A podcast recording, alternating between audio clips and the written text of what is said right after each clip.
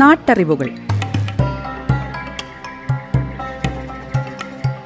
ഔഷധസസ്യങ്ങളുടെ ഗുണങ്ങളും ഉപയോഗരീതികളും.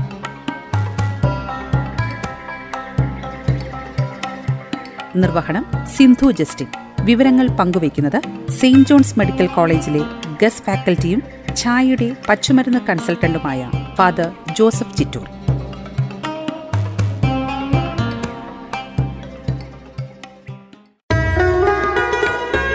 നമസ്കാരം പ്രിയ ശ്രോതാക്കളെ, നാട്ടറിവുകളിലേക്ക് ഹൃദ്യമായ സ്വാഗതം. ഇന്നത്തെ നാട്ടറിവുകളിൽ പാതിരിയുടെ ഔഷധ ഗുണങ്ങളെക്കുറിച്ച് മനസ്സിലാക്കാം. ആയുർവേദത്തിൽ ദശമൂലം എന്ന് പ്രത്യേകം ഉപയോഗിക്കുന്നതാണ്. ദശമൂലം എന്ന് പറഞ്ഞാൽ 10 ചെടികളുടെ വേര്, 10 ചെടികളുടെയും മരങ്ങളുടെയും വേരിനാണ് ദശമൂലം എന്ന് പറയുന്നത്. ഈ ദശമൂലങ്ങൾ വൃക്ഷങ്ങളിൽ ഒന്നാണ് പാതിരി. ഏതാണ്ട് 25 അടി വരെ ഉയരത്തിൽ വളരുന്നു. ഒരു മരമാണ്. നേരെ മുകളിലേക്ക് വളരുകയും ശീതകാലത്ത് ഇല പൊഴിയുകയും ചെയ്യുന്ന സ്വഭാവമുണ്ട്. വേനൽക്കാലത്താണ് പാതിരി പൂക്കുന്നത്. പൂങ്കുലയിൽ പൂക്കൾ ധാരാളമുണ്ട്. എന്നാൽ അത് തിങ്ങി വളരുന്നില്ല. കായ മുരിങ്ങക്കായ പോലെ ഇരിക്കും. ഏതാണ്ട് 1.5 മീറ്റർ നീളം കാണും. ഔഷധ ഗുണം: നീരും വേദനയും കുറയ്ക്കും, പിത്തവികാരങ്ങൾ ശമിപ്പിക്കുന്നു, നാഡിയെ ബലപ്പെടുത്തും, ഇക്കിൾ കഫം ഇവ ശമിപ്പിക്കും.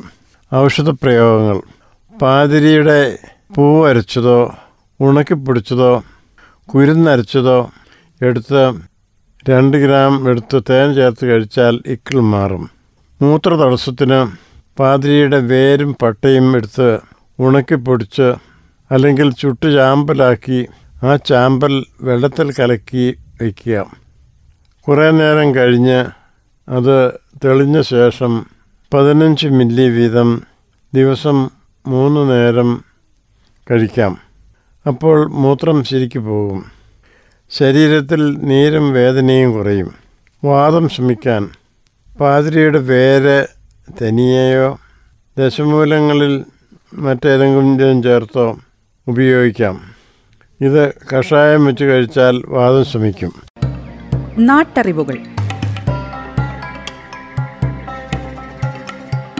ഔഷധസസ്യങ്ങളുടെ ഗുണങ്ങളും ഉപയോഗരീതികളും.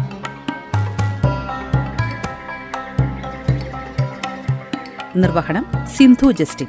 വിവരങ്ങൾ പങ്കുവയ്ക്കുന്നത് സെയിന്റ് ജോൺസ് മെഡിക്കൽ കോളേജിലെ ഗസ്റ്റ് ഫാക്കൽറ്റിയും ഛായയുടെ പച്ചുമരുന്ന് കൺസൾട്ടന്റുമായ ഫാദർ ജോസഫ് ചിറ്റൂർ.